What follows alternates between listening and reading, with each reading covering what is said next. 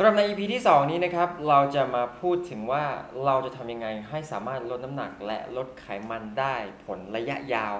อย่างถาวรและยั่งยืนนะครับ ถ้าใครได้ฟัง EP ที่แล้วเนี่ยจะรู้เลยว่าใน EP ที่ 1 เราพูดไปแล้วว่าปัจจัยสำคัญที่เพียงแค่บอกว่าออกกำลังกายนะ ทานอาหารที่ดี มันไม่ได้ผลเพราะอะไรนะครับ ถ้าใครไม่ได้ฟังลองย้อนไปฟังดูนะครับ แต่ใน EP นี้ครับเป็น practical และการลงมือทำแล้วเราจะทำยังไงให้ สามารถลดน้ำหนักลดไขมันได้อย่างยั่งยืนและถาวร ต้องบอกแบบนี้ครับว่า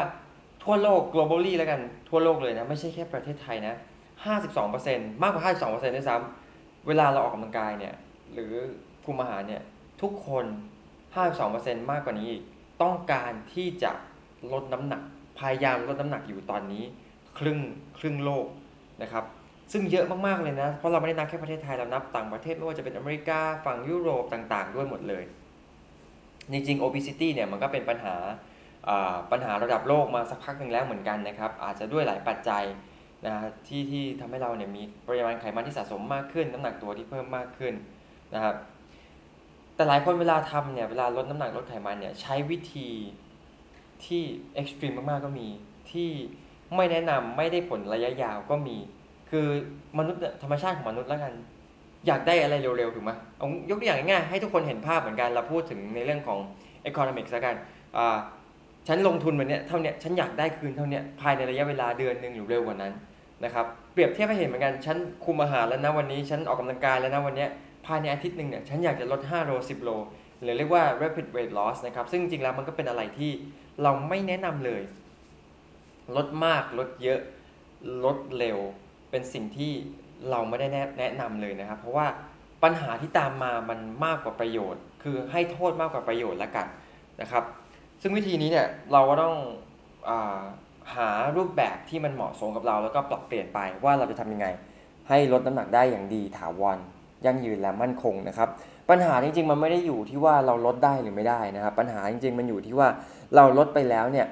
เราไม่สามารถรักษาน้ำหนักที่ลดไปอะไม่ให้เด้งกลับขึ้นมาได้ หลายคนผมเชื่อเลยว่ามีการทำรูปแบบ diet ต่างๆ ไม่ว่าจะเป็นการอดมื้อเย็น การทาน low carbohydrate diet การทำ ketogenic diet น้ำหนักลดเร็วมาก 1 เดือน 2 เดือนเร็วมาก แต่เดือน 3 เดือน 4 กลับขึ้นมาเร็วมากเช่นกัน มันก็แน่นอนว่าแสดงให้เห็นว่าคุณได้ผลระยะสั้นเท่านั้นนะระยะยาวเนี่ยมันไม่ประสบความสำเร็จ เราก็ต้องมาดูกันว่าเราจะทำยังไงให้มันประสบความสำเร็จมากที่สุดนะครับ แต่อย่าลืมนะครับว่าแต่ละคนเนี่ยมีเรทเวทลอสที่ต่างกัน หมายความว่าคนที่มีปริมาณน้ำหนักให้ลดเยอะ ก็อาจจะลดได้มากกว่าและเร็วกว่า เทียบกับคนที่ไม่ได้มีน้ำหนักให้ลดเยอะขนาดนั้น ก็อาจจะเป็นการค่อยๆลดลงนะครับ ไม่ได้มีปริมาณให้ลดเยอะ หรือบางครั้งอาจจะไม่เห็นความแตกต่างเลยด้วยซ้ำว่าเอ้ยนี่ฉันพยายามลดอยู่นะแต่มันไม่ลงเลยนะครับ แต่ก็อย่าลืมอีกครับว่าน้ำหนักตัวเนี่ยมันเป็นสิ่งที่ เราใช้เป็น reference ได้ แต่เราไม่อยากให้ยึดติดกับน้ำหนักตัวสัทีเดียว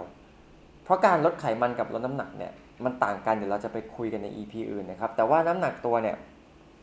มีผลกระทบจากหลายปัจจัย การทานอาหารเข้มก็มีผลกระทบต่อน้ำหนักตัว การพักผ่อนไม่เพียงพอก็มีผลกระทบต่อน้ำหนักตัว มีปริมาณกล้ามเนื้อที่เพิ่มมากขึ้น ก็มีผลกระทบต่อน้ำหนักตัว อาหารที่ทาน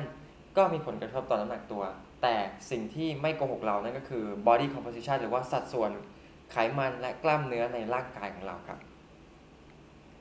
เมื่อพูดถึงวิธีการลดน้ำหนักนะครับ หลายคนเนี่ยพยายามทำหลายวิธีมากๆ รูปแบบการไดเอทต่างๆ มันมีเยอะมากมายในสังคมเราสมัยนี้นะฮะแทบจะเป็นบางคนเป็นลัทธิด้วยซ้ำไปนะครับว่า เอ้ย ฉันทาน ketogenic diet คุณไม่ทานใช่ไหม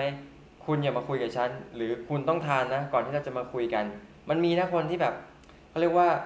เคร่งมากๆ แล้วก็ extreme มากๆ กับ diet ที่เราทาน คือจริงๆต้องบอกอย่างนี้ครับว่าเรื่องของการออกกำลังกายการดูแลสุขภาพเนี่ย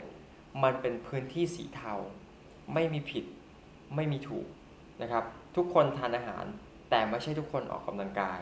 นั่นเป็นสาเหตุที่ว่าทำไมเรื่องของการอาหารเนี่ยมันคุยกันแล้วบางทีมันก็มีผิดใจกันบ้าง ขัดใจไม่เข้าใจกันบ้างแต่หลักการของการทานอาหารเนี่ยทุกคนต้อง apply และสามารถ apply basic nutrition ได้เหมือนกัน เพียงแต่ว่า เราจะทำเป็น specific nutrition ยังไง ให้มันเหมาะกับตัวเราเท่านั้นเองนะครับ สิ่งที่เราต้องการครับ เวลาลดน้ำหนักลดไขมันแน่นอนว่าดูผอมลงเพรียวขึ้น รูปร่างดีขึ้น ด้วยวิธีไหนก็ตามไดเอทที่เราบอกไปแล้ว หรือบางคนเขาเรียกว่า severe calorie restriction ทานน้อยมากๆ ทานน้อยจนเกินไป แน่นอนว่าเป็นสิ่งที่เราต้องรู้กันอยู่แล้วว่า ถ้าเราทานน้อยเกิด caloric deficit น้ำหนักก็ลดลงไขมันก็ลดลง แต่ มันจะลดเร็วเกินไปไหม มันจะลดไปแล้วมันจะดีต่อสุขภาพของเราหรือเปล่า อันนี้ก็อีกเรื่องหนึ่งนะครับ สิ่งที่เราจะแก้วิธีที่เราจะแก้นั่นก็คือ เราจะทำยังไงให้ร่างกายของเราเนี่ยเป็น fat burning machine ร่างกายของเราจะเป็นเตาเผาผลาญไขมันให้ได้ดีที่สุด เราจะทํำยังไง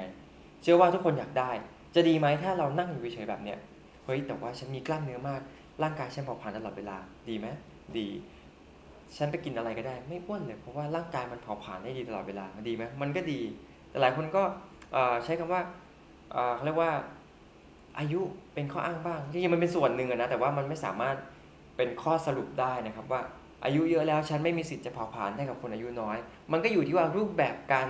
สร้างตัวเองเนี่ยคุณสร้างมายังไง ตั้งแต่ตอนอายุน้อยจนมาถึงอายุเยอะนะครับ ถ้าแนะนำได้สิ่งแรกคือสร้างกล้ามเนื้อ การสร้างกล้ามเนื้อเนี่ยมันทำให้เรา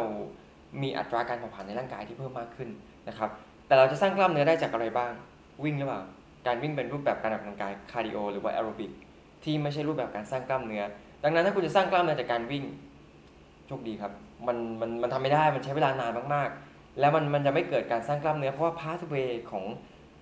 adaptation ร่างกายเรามันต่างกัน aerobic ไปทางหนึ่ง and aerobic weight training ไปอีกทางหนึ่ง จะสร้างกล้ามเนื้อต้องออกกำลังกายแบบมีแรงต้านหรือที่เรียกว่า resistance training นะฮะอันต่อมาออกกำลังกายแบบมีแรงต้านเราได้ใช้กล้ามเนื้อไปแล้ว ต้องทำยังไงครับ ทานโปรตีนให้เพียงพอ บางคนนึกว่าทานโปรตีนอย่างเดียวไม่ต้องไม่ต้องเล่นเวทก็สร้างกล้ามเนื้อได้มันไม่ได้นะมันต้องใช้ด้วยแล้วถึงจะทานซ่อมแซมมีอะไรให้เสริมสร้าง ไม่งั้นทานเข้ามาอย่างเดียวมันไม่มีอะไรให้ไปเสริมสร้าง มันก็ทำให้โปรตีนที่ทานเข้ามานั้นนะมากเกินไปบางครั้งสะสมเป็นไขมันด้วยซ้ำไป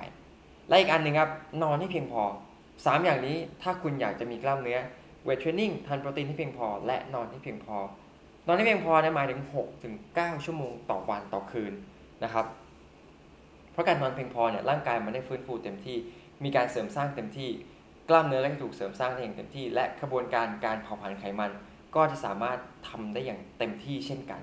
นะครับ อันดับแรกนะสร้างกล้ามเนื้ออันต่อมาครับ พยายาม เพิ่มระบบเผาผลาญในร่างกายของเรา หรือว่า ramp up the metabolism ของเราให้ได้มากที่สุดนะครับ การจะ ramp up metabolism เนี่ย ส่วนหนึ่งเลยคือข้อแรกนั่นก็คือสร้างกล้ามเนื้อ แต่อันต่อมาครับ สร้างกล้ามเนื้ออย่างเดียว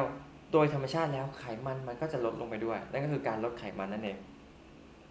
อันต่อมาพยายามทำตัวให้ active เข้าไว้นะครับหมายความว่าคุณจะยืนคุณจะเดินทำสวนทำความสะอาดบ้านทำ chore ต่างๆ มันจะช่วยทำให้คุณมีความ active physical activity ที่เพิ่มมากขึ้นในแต่ละวัน อันต่อมาครับ ถ้าจะคาร์ดิโอก็ทำเป็น interval โดยเฉพาะ high intensity interval training นะฮะ แล้วเช่นเดียวกัน คุณก็ต้องทานโปรตีนให้เพียงพอ มันก็จะช่วยในเรื่องของการเพิ่มระบบเผาผลาญของคุณด้วยเช่นกันนะครับ เราก็เห็นแล้วว่าสิ่งที่เราต้องทำเนี่ย ถ้าเรานับจริงๆเนี่ย มีอะไรบ้าง การที่คุณจะเป็น fat burning machine ต้องมีกล้ามเนื้อ การที่คุณจะมีกล้ามเนื้อ มันก็จะแตกหน่อมา ทานโปรตีนเล่นเวทนอนให้เพียงพอ แล้วควบคู่ไปกับลากอื่นๆ high intensity interval training พยายามลดไขมันให้ได้มากทำตัวให้แอคทีฟตลอดเวลา เพราะว่าการออกกำลังกายนี่คือส่วนหนึ่ง physical activity คือส่วนหนึ่ง มันมีความแตกต่างกันนะครับ 2 อันนี้ การออกกำลังกายมันอยู่ under physical activity แต่ physical activity ไม่ใช่การออกกำลังกาย หมายความว่า การออกกำลังกายเนี่ยคือการขยับร่างกายที่มีแบบแผน โดย physical activity เป็นการขยับร่างกายที่ไม่มีแบบแผน มีอะไรบ้างที่เป็น physical activity ที่เราบอกไปเลย คุณเดินจากรถไปทำงาน คุณเดินจากชั้นล่างขึ้นไปชั้นบน คุณเดินจากที่บ้านไปที่ทำงาน คุณปั่นจักรยานต่าง ๆ เหล่านี้มันเป็นการขยับร่างกายที่ไม่ได้มีแบบแผน คุณทำสวนคุณทำความสะอาดบ้านสิ่งเหล่านี้ไม่ได้มีแบบแผน มันไม่มีว่า วันนี้ฉันล้างจานฉันจะหมุนแขนฉันให้ได้ 4 เซตเซตละ 15 ครั้ง อันนี้คือมันไม่ได้มี ไม่ได้มีใครตั้งใจแบบนี้นะครับหรือว่าตั้งใจอันนี้ผมไม่รู้นะ แต่ว่าจริงๆแล้ว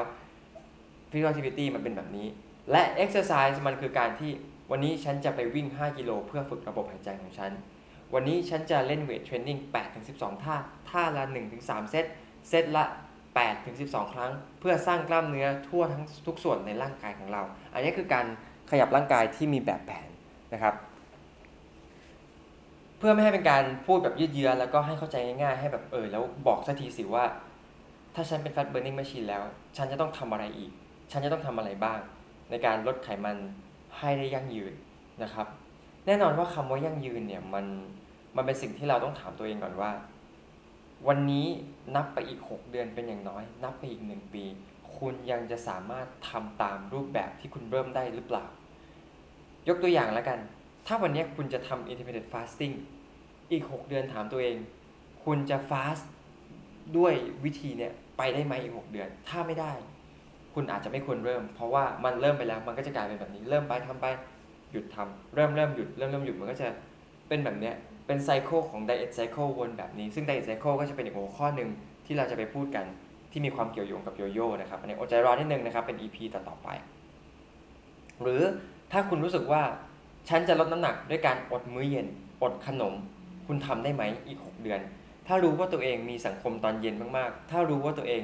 ชอบทานขนมมากๆ มันไม่เหมาะกับเราแน่นอน เพราะคุณจะรู้สึกเครียดและเกิดการ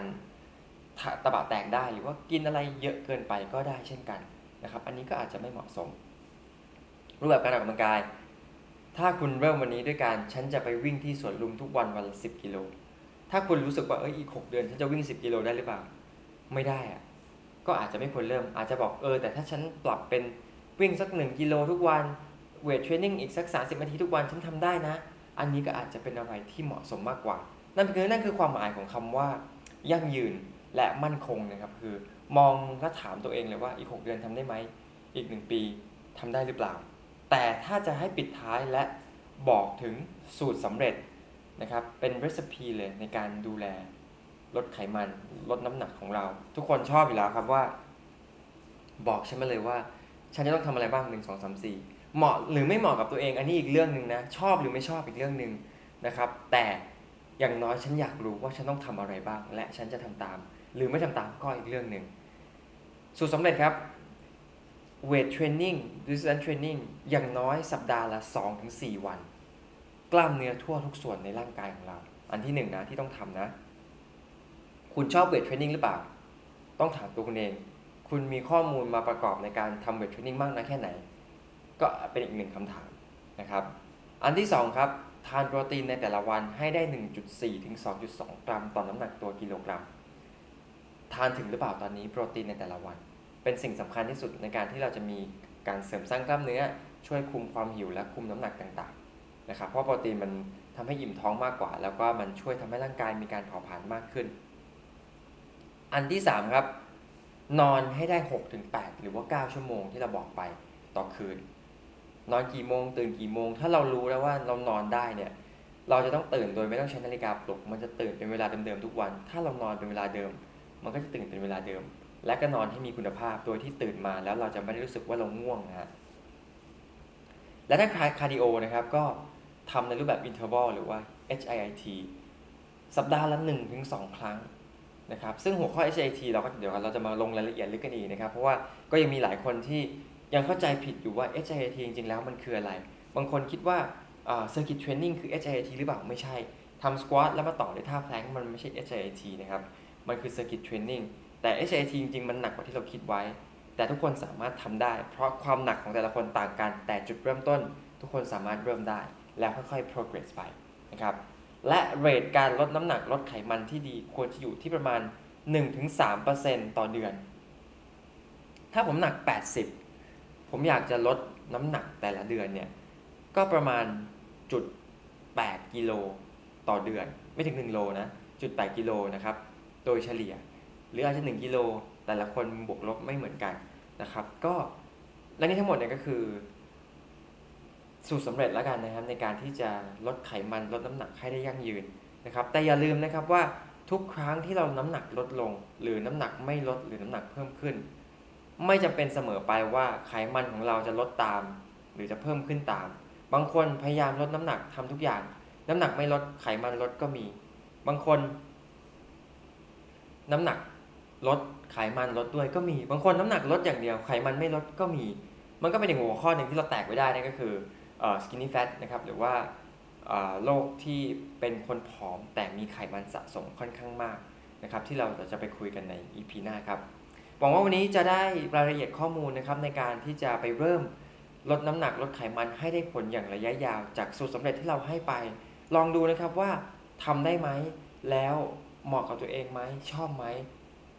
และเดี๋ยวเราเจอกันใน EP หน้าครับ ถ้าชอบข้อมูลในวันนี้นะครับ ก็อย่าลืมคอมเมนต์ไว้ด้านล่างนะครับ และ EP ต่อไปจะเป็นเนื้อหาอะไรก็สามารถแชร์มาได้นะครับว่าอยากจะรู้เรื่องอะไรหรืออยากจะคุยกันเรื่องอะไรครับ สวัสดีครับ